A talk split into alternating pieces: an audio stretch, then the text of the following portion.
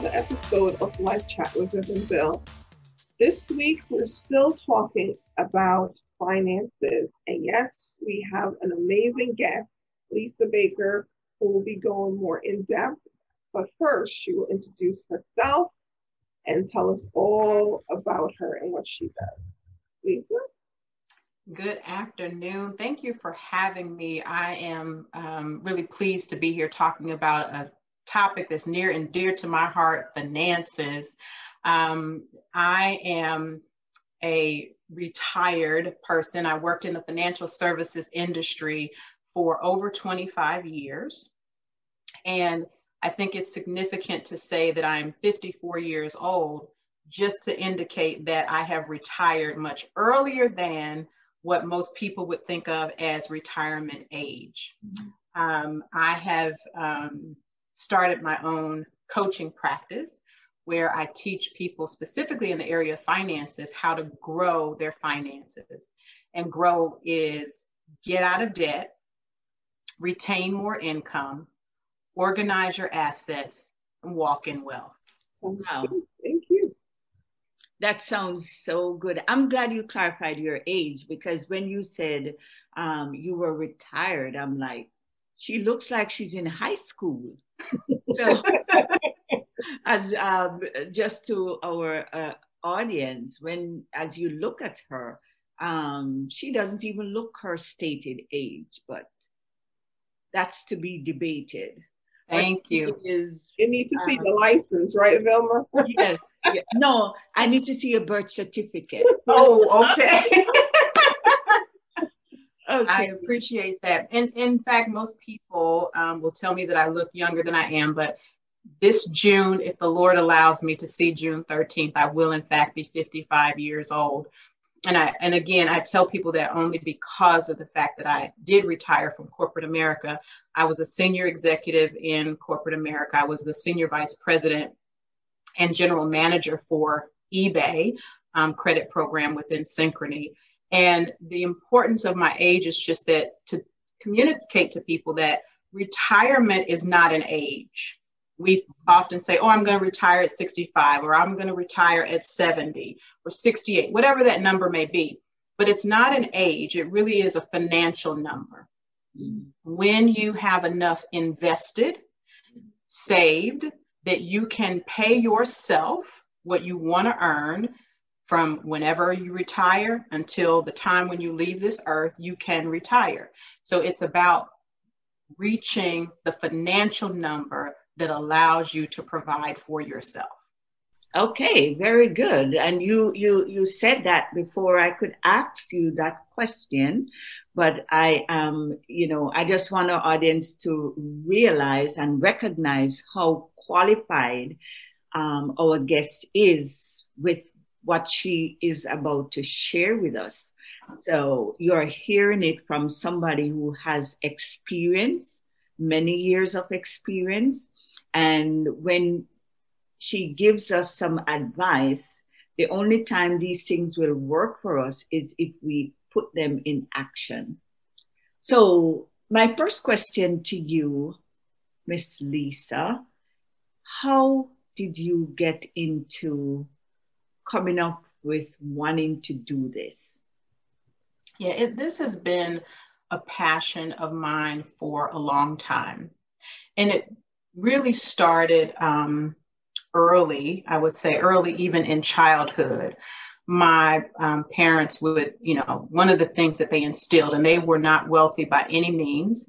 My mom did not work for um, from the time I was five years old until she passed away. So my dad was the only earner in the household. But the, the thing that they instilled into me was working hard and that you cannot spend every dollar that you earn.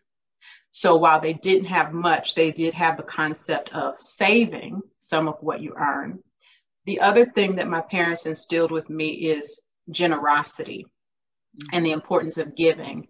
I can remember my dad would say to my mom, who was very generous, he would say to her, Girl, you would give away your head if it wasn't attached to your shoulders.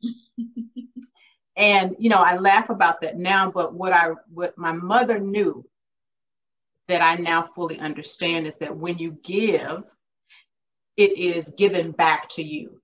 So we can't, we don't get more by just holding on to everything. While it is important to save and it is absolutely important to invest, you you also have to share. And by giving to others, you receive more so that you have more to invest and you have more to save and you have more to give. It is a reciprocal process. And so I learned that from a very early age. Mm-hmm. And then the other thing is I made a lot of financial mistakes early on too. And one of the things that I pride myself on is never making the same mistake twice. And so learning from it and growing through those mistakes and adapting so that you improve and transform your financial life. Oh, that is awesome. Were your parents Jamaican? No, my parents were from Georgia, from Atlanta, Georgia. It sounds like something that my grandmother always tell me. Not to spend yeah. everything you get. Yes. Okay. All right. That sounds good. So, um, you learn savings, thriftiness from a very young age. So that's something that mm-hmm. um, grew up with you.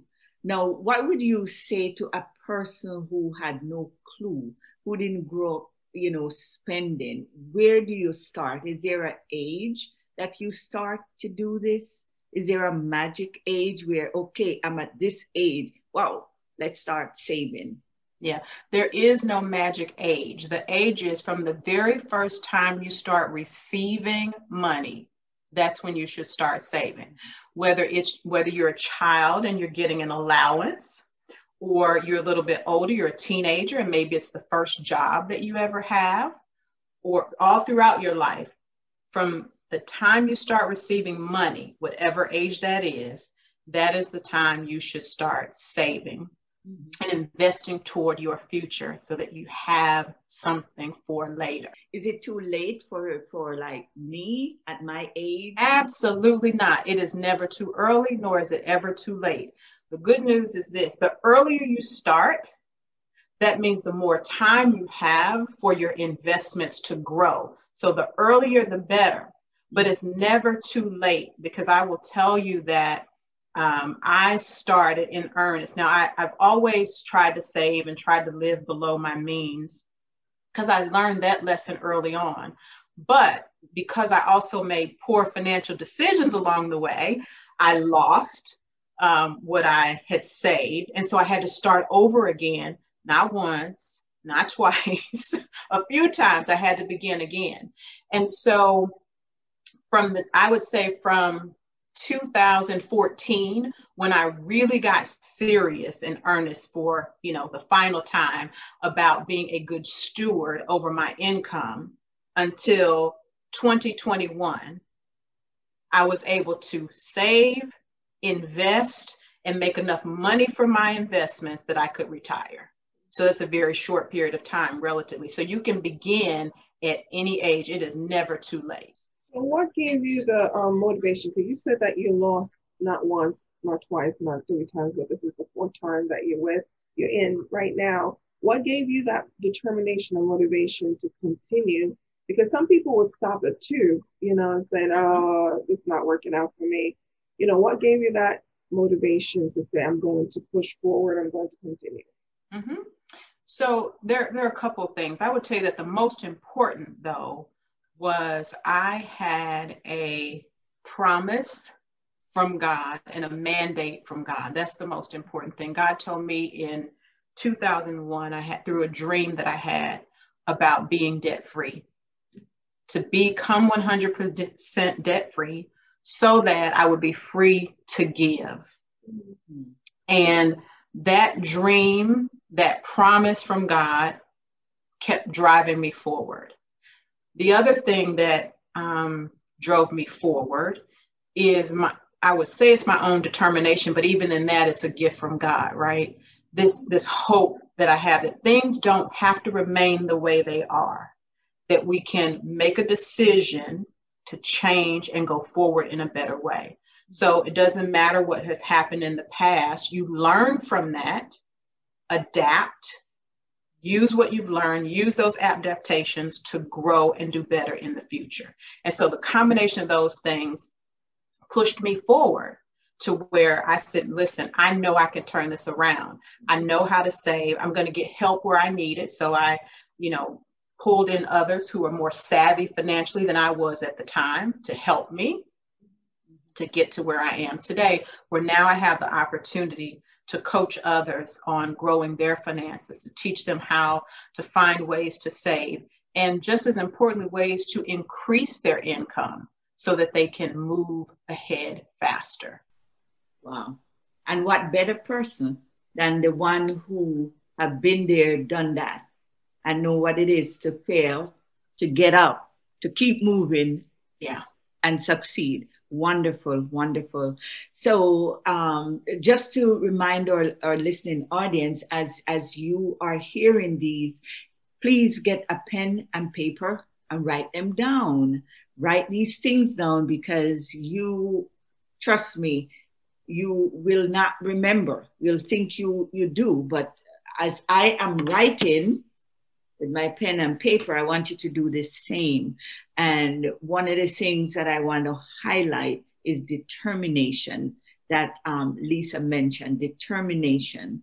You have to make that decision and that determination that this is what you want to do. So thank you, Lisa, for um, for pointing that out to me.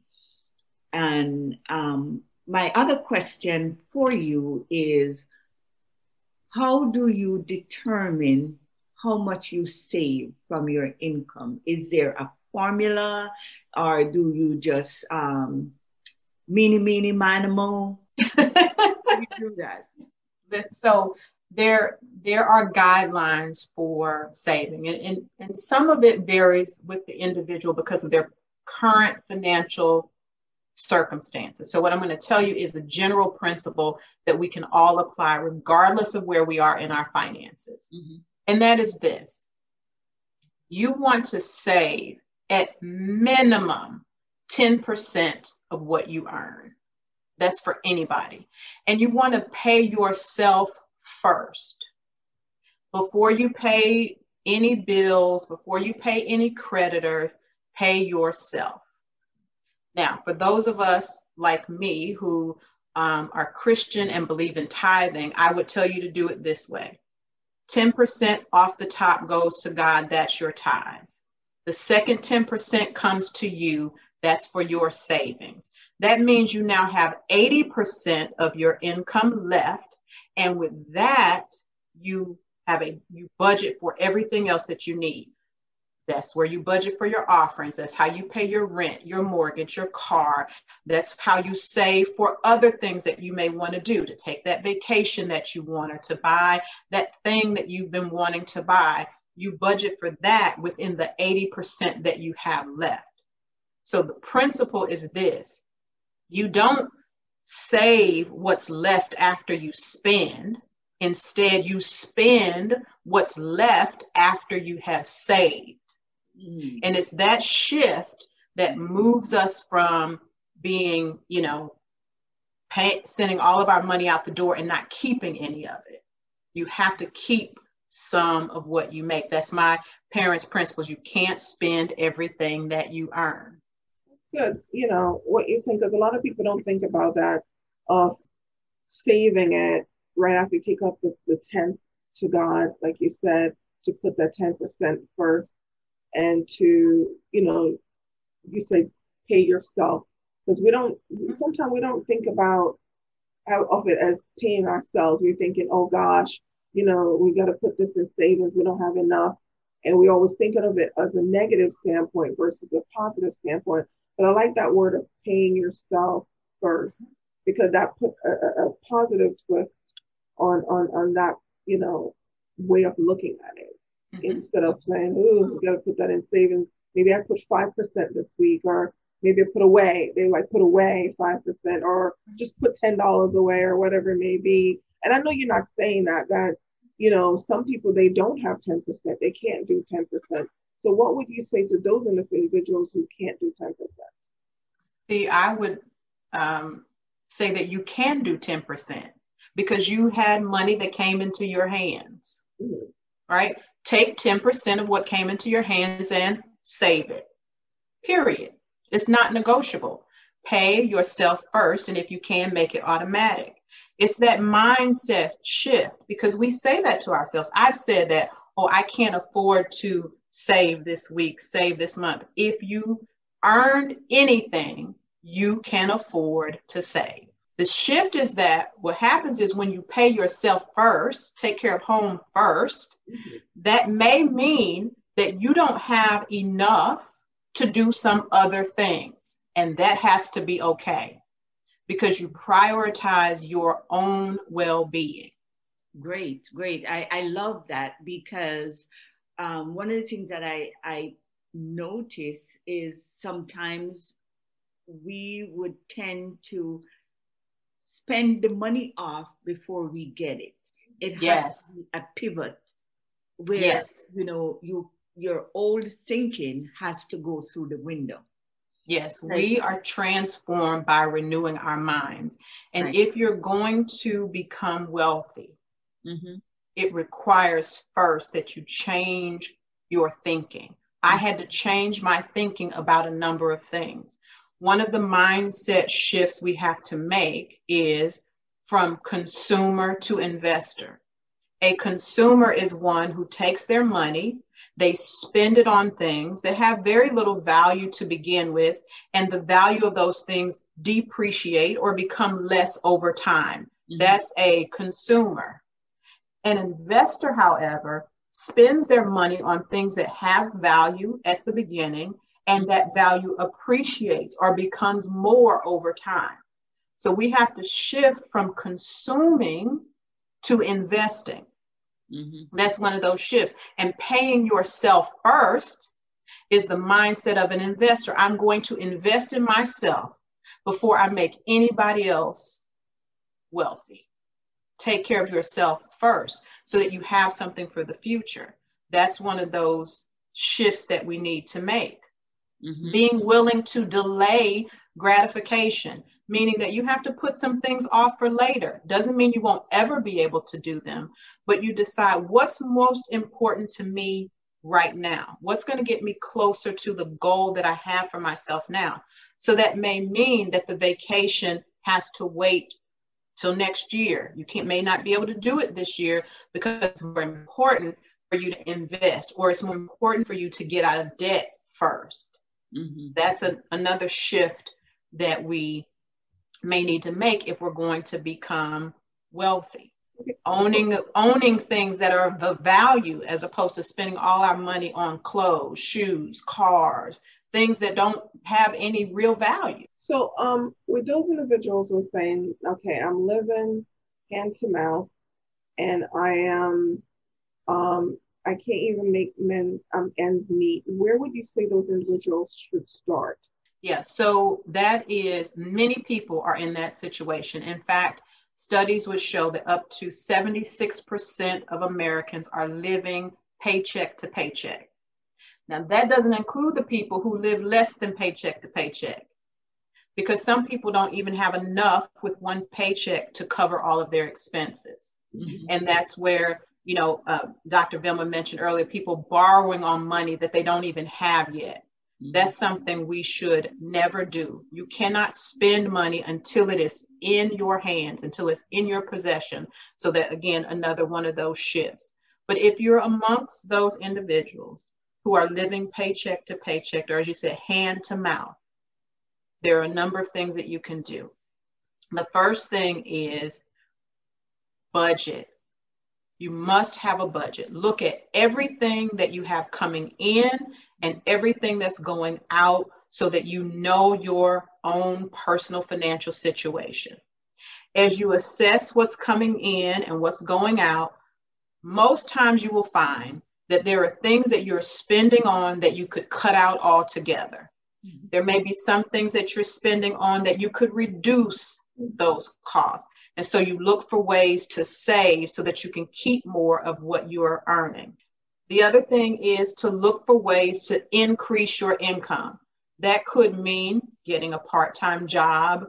You have, you know, the Bible tells us that it's God who gives us the ability to get wealth. He has given us gifts and talents and things that we can use to get wealth.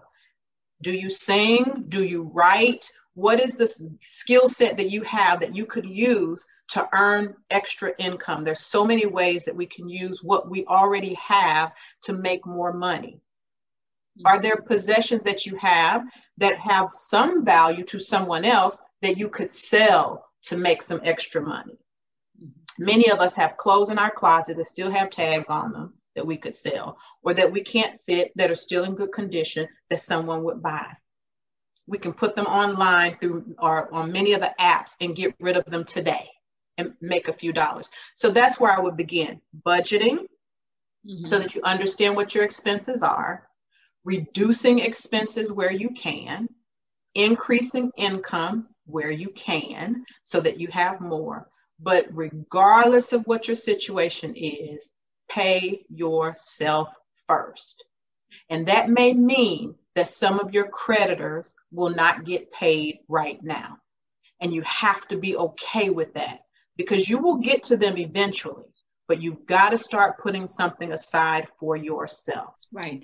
Um, you just mentioned some of your creditors may not get paid. But when you don't pay, for example, a credit card, mm-hmm. there is the interest that carries over on it, and you Correct. are penalized. So mm-hmm. that's taking more money out. How do mm-hmm. you deal with that? Mm-hmm. When one is in that situation where we're talking about where you don't have enough, where your paycheck, your earnings are not enough to cover all of your expenses. You have to understand that there will be penalties. And you and it's as uncomfortable as that is, you have to get to the place where you're okay with that for a time period. Because you're going to put a plan together to where you'll eventually get to paying them, but you've got to put priorities. First things first. And when all else fails, I say cover your four walls. That means you have food, clothing, shelter, transportation. Those are the most important things. You need a roof over your head. You need food. You know, you got to feed yourself, your family. You need your transportation because you need to get to your job so that you can earn your money. So you take care of those things first. Everything else is not important relatively when you have limited monies. We can repair credit later. We can pay our creditors later. We can negotiate with our creditors to try to reduce what we owe. All of that can come later. First things 1st mm-hmm. Tithe, pay yourself, cover your four walls food, clothing, shelter, transportation. you, I can tell you're very tough on that. you're very tough on that, but I guess you've learned over the years so I learned this from experience. I will tell you, and I, I don't mind sharing. I tell people because it's part of my story that at one point I had over $1.3 million in debt. Today, as I sit here, I only have one debt that is my mortgage. Everything else has been paid off. You can do it, it takes time we didn't get into the situation overnight and we're not going to get out of it overnight. It will take time and it will be uncomfortable for a season. There's no way around that. Mm-hmm. But the I want to encourage anybody who's listening to this. There is hope. You yeah. can come out of it. It doesn't have to be that way always. It begins with you making the decision, changing your mind and deciding I am not going to live this way anymore. Mm-hmm. Mm-hmm. Then it's putting a plan in place, getting help if you need it. As I said, I had to talk to someone and get help. And that's what I do now. I help other people to put together put together a plan based on their unique financial circumstances that will help them achieve the goals that they have set for themselves. If that goal is get out of debt, we figure out how to do that. If that goal is to be able to grow their investments so they can retire earlier or retire comfortably, we work on that. But it's a process, and you have to be okay with the fact that it will take some time. Absolutely. Thank you. That that's that's great. I, I love it. I love it. When we think of the person who wants to invest, let's take you back a little bit. what are ways in which you can invest? Do you just put the money in the bank where you get like 0.01%? Or how do you invest this money mm-hmm. so it works for you? Yeah, so we want to make the distinction between savings and investments, and right. we need both. Mm-hmm. We need both. So I, I would like to think of savings as that money that we put into our bank accounts that is the money that we fall back on when we have an emergency, mm-hmm. or it's the money that we use to pay our bills, or it's the money that we use for those things that we've been planning or saving towards the trip that we want to take, the new shoes that we want to buy, the gift that we want to give. That's what our savings is for. It's short term or medium term needs. Our investments are long term. Mm-hmm. That's money for the future that we are not going to touch. We're going to put it in an investment vehicle and earn an interest rate or a rate of return on that that matches our risk tolerance. So some people are more willing to take risk. The higher risk, the higher the potential return. Mm-hmm. So you want to have balance. You want to have some investments that have a higher rate of return, some that are a little more stable, but investing specifically is going to be in the stock market. That's that is the area that has had the best rate of returns long term. Things like real estate, you know, owning a home or even owning rental properties, investing in things like that that appreciate and get more value over time that's where our investments will be. And so you'll want to work with an investment banker or financial planner that has um, the skills and the credentials to help you identify a portfolio of investments that matches your risk tolerance and the time that you have to invest. Wonderful. Wonderful. I am making some notes here and and I I love that. I love the um, portfolio. You know, getting somebody to do it because we don't necessarily. I would not try to manage something like that because that's not my strength. Mm-hmm. I wasn't trained in it. And a lot of times, I think we neglect going out and getting the help that we need. Somebody who can show us a better way to do things mm-hmm. and we end up, you know, cheating ourselves. That, that's right. I mean, listen, when we, if if I'm sick, you know, not feeling well, I'm going to go and see a doctor. I have a primary care physician who is skilled at general medicine and she can assess a number of things. Mm-hmm. But if it's determined that my problem or the thing that's making me ill is my heart, my general physician is going to refer me to someone who specializes in the heart. She's going to send me to a cardiologist because that person has done concentrated study and has skills in all things heart related. Mm-hmm. It's no different with our finances. Mm-hmm. I, in this analogy, am more like that general practitioner. I can help you in general to design a plan that fits your broad financial needs but when you get to the place where now you want to hone in on this specific area of where do I invest, then that's when I'm going to refer you out to an investment specialist, someone who that's all they do, and they have licensing and credentials, which means they have a legal obligation to handle your money in a certain way. We're going to refer you to that specialist. So it's no different. Whatever you need help in, we get coaches for everything. If you have kids that have played sports, you want them to get better, what do you do? You get them a coach. You want to get better physically, you may go and get a personal trainer and help you get better in that area. It's no different with financial education. We should get the help that we need if we need it mm-hmm. So that we can learn more and do better in the area of our finances. Yeah, and, and um that brought me to my next question that I had before. Um, so what caused you to make that transition from, you know, you make talked about your background being an executive with eBay and so forth, but what gave you that um, drive or that passion to start helping individuals in this realm and becoming a coach, a financial coach in this area? Yeah, it's it's a couple things. It's it's my passion for it. I am really passionate about seeing people achieve their best selves and financial freedom is just one element of that that I've always been passionate about.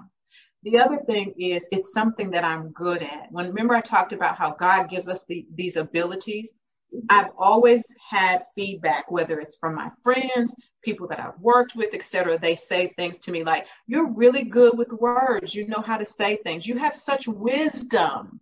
And oh my God, I feel so much better after talking to you. And I love helping people to grow and to do better in what, whether it's their career or their finances it's just within me and so that's that's what led me to this area but especially for minorities and people of color we are so far behind when it comes to financial education when it comes to wealth wealth flows through us to other people we don't keep it for ourselves and i'm so passionate about seeing especially women minorities people of color really retain their wealth, especially in the African American community. Our buying power, meaning the collective money of all the African Americans in the United States, is $1.4 trillion. That's what it was in 2020. $1.4 trillion of buying power. Wow. Our wealth, negative.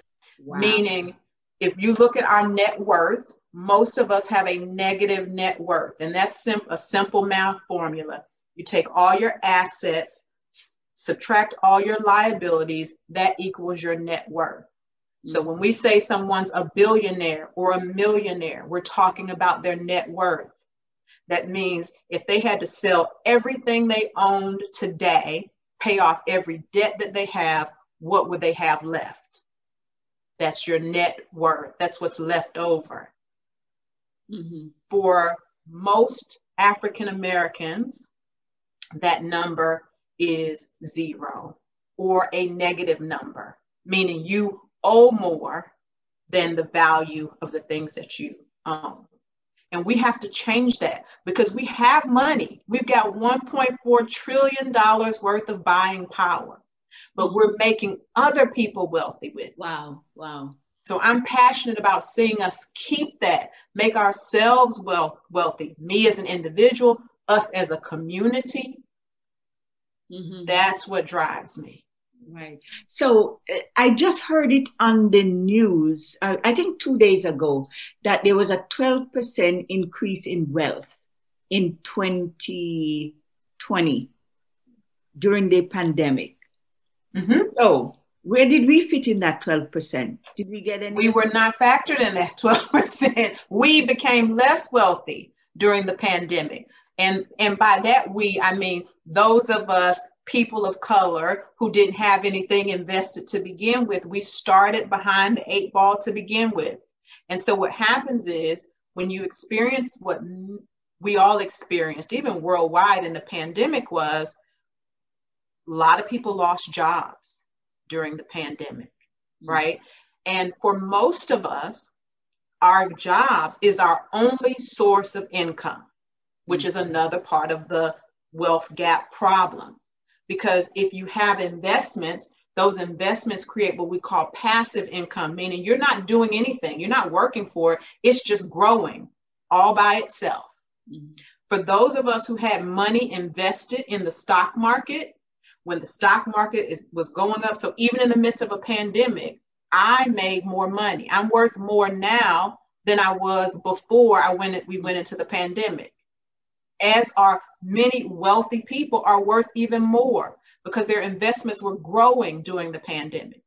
Mm-hmm. Even if you lose your job, those investments are still making money. But for most of us, we didn't have anything invested. The only source of our income is our job. And so if you lost your job or your job reduced your income during the pandemic, you ended up losing whatever wealth you may have had because your savings went down, you're not making as much, you're not able to pay your bills, so your debt is growing. Mm-hmm. And so you have less work. And that's what I am determined to help change for as many people as I can, but especially for women and people of color, because we are behind the eight ball. Thank you. Thank you. Yeah. Well, talk about those things that you've put in place to help um, people of color. Yeah. So for the um, clients that I work with from a coaching perspective, we always start with assessing their current financial situation and understanding what their goals are. And based on that, it's developing a plan that is personalized to them that will help move them forward along this trajectory of getting out of debt, retaining more of their income, really organizing their assets because it's also about asset protection. It's not enough to create those assets. You have to protect them and safeguard them so that you will have them into the future. And that's what that piece is about. And then really understanding wealth management principles is the last piece of that. And so that that really is the process, kind of an overview of that process, but it's customized for each person. But those key things that we all have to look at is making sure that we are saving and putting some monies aside for our short term, investing for long term, and then taking care of those other expenses afterwards. Wow, that that's that's sound advice, if I may say so myself. no, um, it, I'm not sure if this is a myth or if there's any truth in it that minorities such as African Americans, tend to pay a higher interest rate on certain loans than you know everybody else. Um, do you know if there's any truth in that? There, there is some truth in that that we tend to pay a higher rate, and that is largely driven by two things. One, it's credit score, because any creditor is going to look at your credit score. And your credit score is, is a dynamic number, it's changing every day based on a number of factors. But really, what it tells a lender is how responsible you are with handling the debt that you have if you are really good at handling the debt that you have, you're going to have a higher credit score, which says to the lender you're less risky. Mm-hmm. So that's one factor. The second factor is assets. Do you have enough money saved and invested so that I, as a lender, say, hmm, if Lisa were to get into trouble, something happens, and her primary source of income isn't available, does she have something that she could fall back on, which would allow her to still be able to pay me? And if you have limited or no assets and you have a, a low credit score, you're going to pay a higher rate for things than someone who has more assets and a higher credit score. Mm. Okay, I got you. Thanks for that explanation. That makes a whole lot of sense. Have, you have another question, Mama? I, I do. I always have questions. Don't get me started. Okay. so um and and as we listen to what our guest is saying, um, you know, these these are some good tips, good information. And as we when we get ready to close, we're gonna make sure that you have her information. It also will um displayed on the screen so you can see it and you know contact her she's a wonderful um, person to know and you know her expertise can only make you better so as we um, continue this conversation lisa one of the questions that i want to ask in terms of investing a number of stocks maybe that you like may be very expensive. Now, how do you get in the game for some of these? Um, yeah, you. Yeah, you can get still get in the game even if you don't have very much to begin with because um, a lot of you you can buy fractional or partial shares of some stocks. So you don't, you know, have to have a full share. It is a you can buy and sell fractional shares of some stocks. So that's one thing. The other thing is that you can build over time. So you can start investing with whatever amount you have today as your investments grow or as you have money to put toward it, you can then buy into some of those stocks that may have a higher price than you can afford today. You can get into them over time. That's why I say it's never too late to start. You can start from wherever you are. Mm-hmm. That's good. Um, looking back on what you have achieved is as a result of being disciplined. Yes. It's as a result of foregoing some things that are pleasurable at the moment so that you can eventually get to a point where you can have all things pleasurable. That's that's exactly right. It, it's it's the formula for success in anything mm-hmm. is consistency over time not perfection because you you know we're going to make some mistakes maybe have some hiccups here there learn from them grow but being consistent over time that's going to give you success so if you consistently save uh, even if it's just five dollars a week if you do that consistently over time that five dollars becomes 10 10 becomes 20 20 becomes 30 it, and you will start to see it build but you have to do it consistently mm-hmm. Mm-hmm. That that's the one, and and it's work. There's no way around it. It is work, but it's worth it for what you get in the long run. Mm-hmm. So yes, you discipline yourself. You maybe uh, cut back or or limit certain things today, so that you have the freedom to do those things later mm-hmm. and without debt. Mm-hmm. Without debt and that's what I was going to ask you next about. What about those individuals who have started, which you kind of answered the question, you know, and may have hiccups along the way, like you basically you mm-hmm. four times around. And how do you get those people?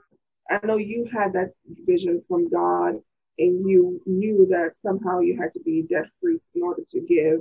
But how about those individuals that they lost it all on the first try. They lost it all on the second, well, from the second to the third or whatever it may be. Mm-hmm. How do you get them back, being that they didn't have that vision that you had um, from God? So how do you get them back? Mm-hmm. It, I tell you, anyone who has the desire to continue. So you, if you lose it all, so to speak, right? You lose all, you lost all your money, you lost your home. You know, th- these things happen do as long as you have life, there is hope.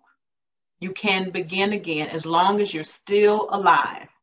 And if you're still alive and you have the desire to grow in your finances, in whatever, in your career, in your whatever area of your life, you can do it. And that's what I want to encourage someone. You can do it. Will it take work? Absolutely. Is it harder if you made a lot of mistakes and you're deep in debt than it would for somebody who doesn't have as much debt? Absolutely, it is harder. But what it is not is impossible. It absolutely is still possible, no matter where you're starting from.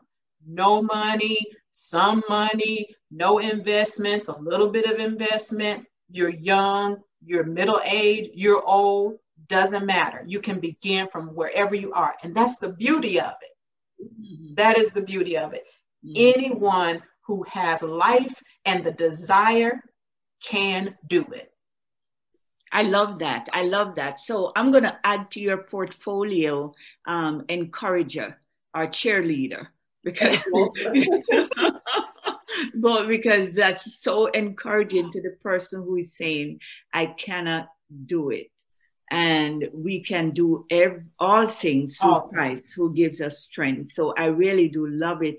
And I used to I listened to this person, Les Brown, who's a motivational speaker. Yes. And Les Brown says, You gotta be hungry. Yes. So when when you said that, I, I remember, you know, you just have to want it because if you want it, then mm-hmm. you will go after it. You will do the work to go after it. And I would encourage us too to to think about the words that we say mm-hmm. because words are powerful.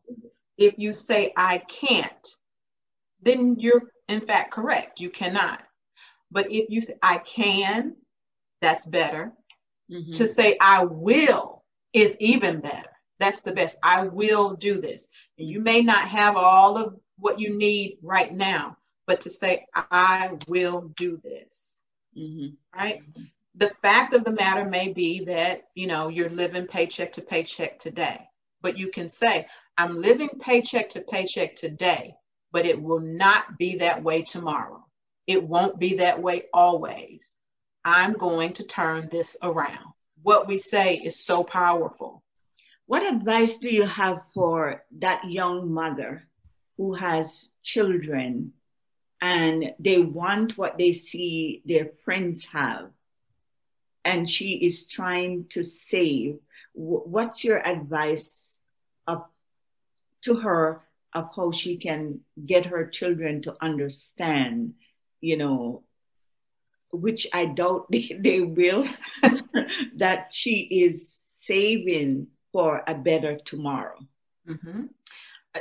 Leaving a, a legacy um, for our children is so important. And part of that legacy starts with educating our children and training them up in the way that they should go.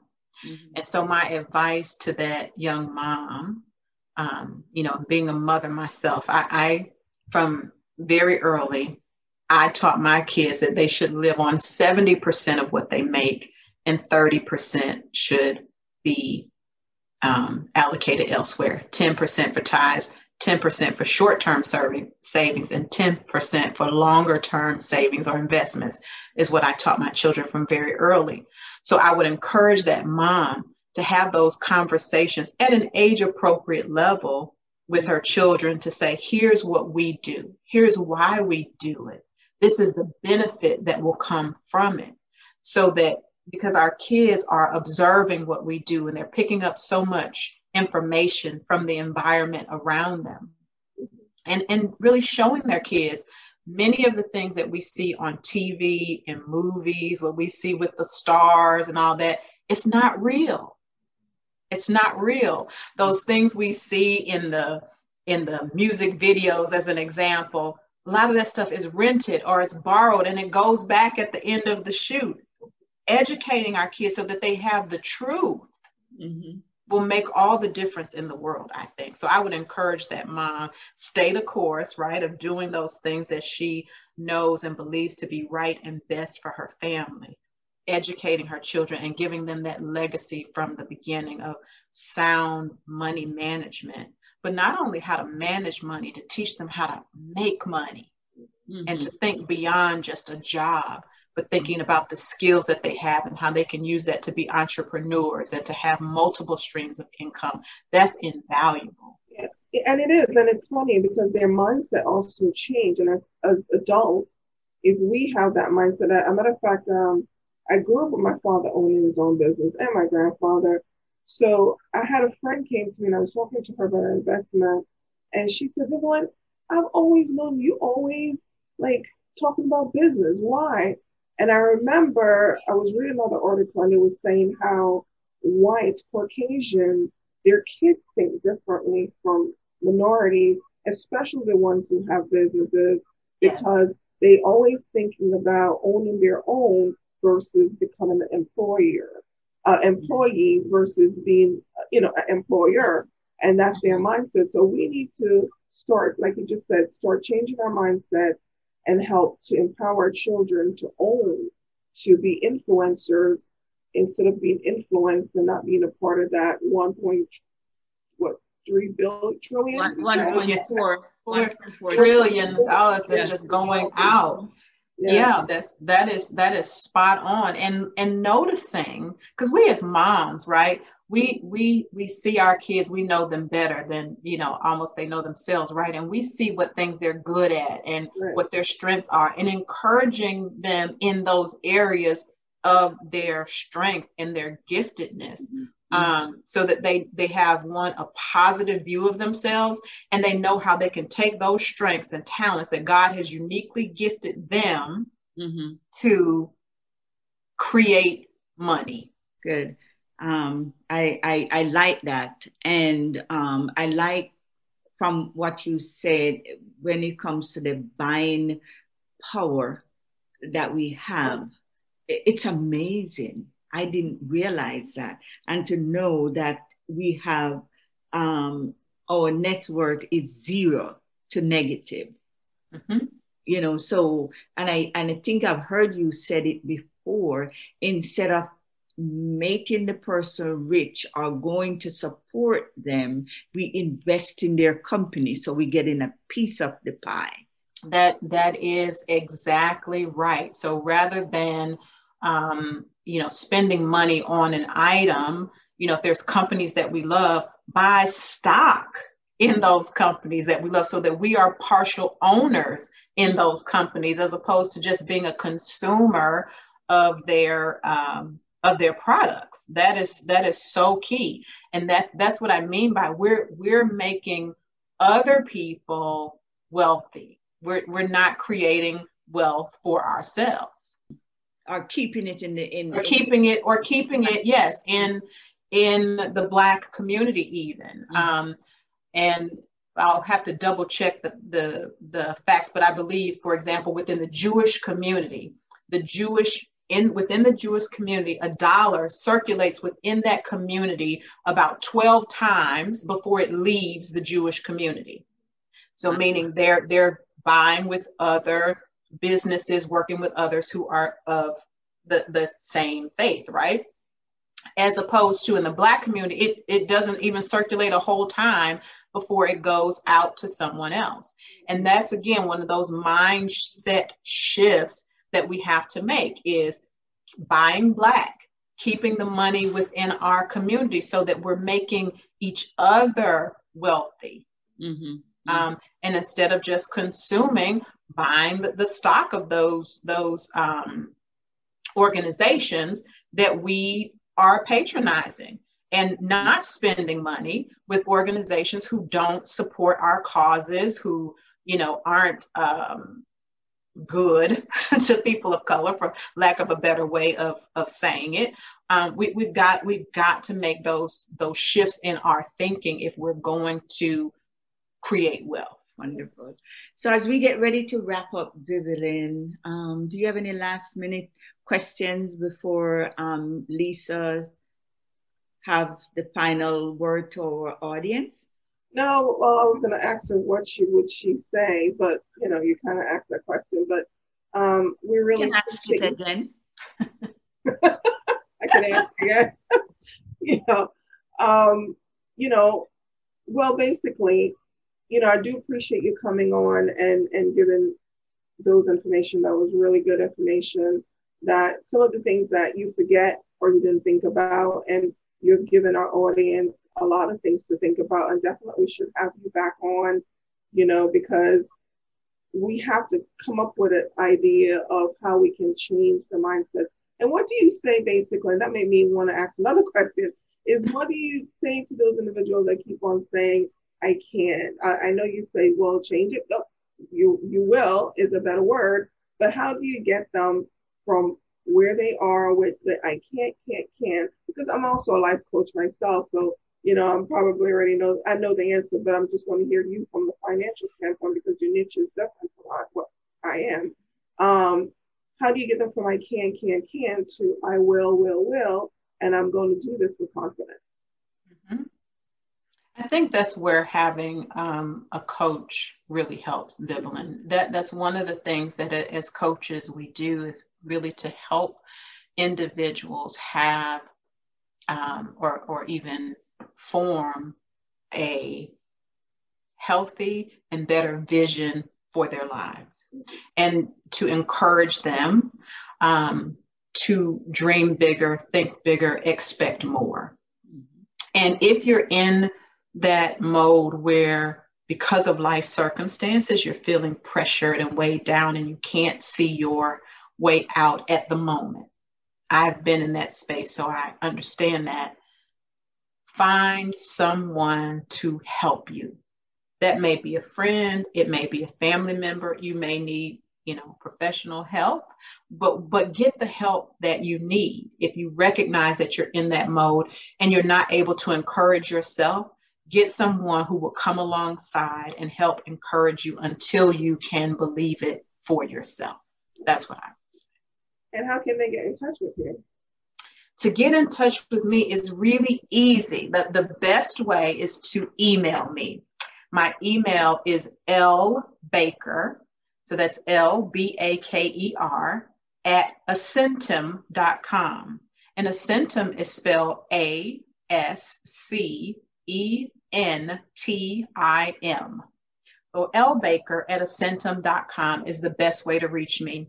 And for anyone who is listening to this podcast and would like to have the support of a financial coach I am offering. If you just if you email me at lbaker at ascentim.com and indicate that you heard this podcast, then I will send you a link where you can schedule a complimentary 30 minute consultation with me and we can talk about your financial situation and see if coaching is the right fit for you or to just get, I can give you some general guidelines um, because I said I'm really passionate about seeing people move from financial bondage to financial freedom and from financial freedom to financial wholeness.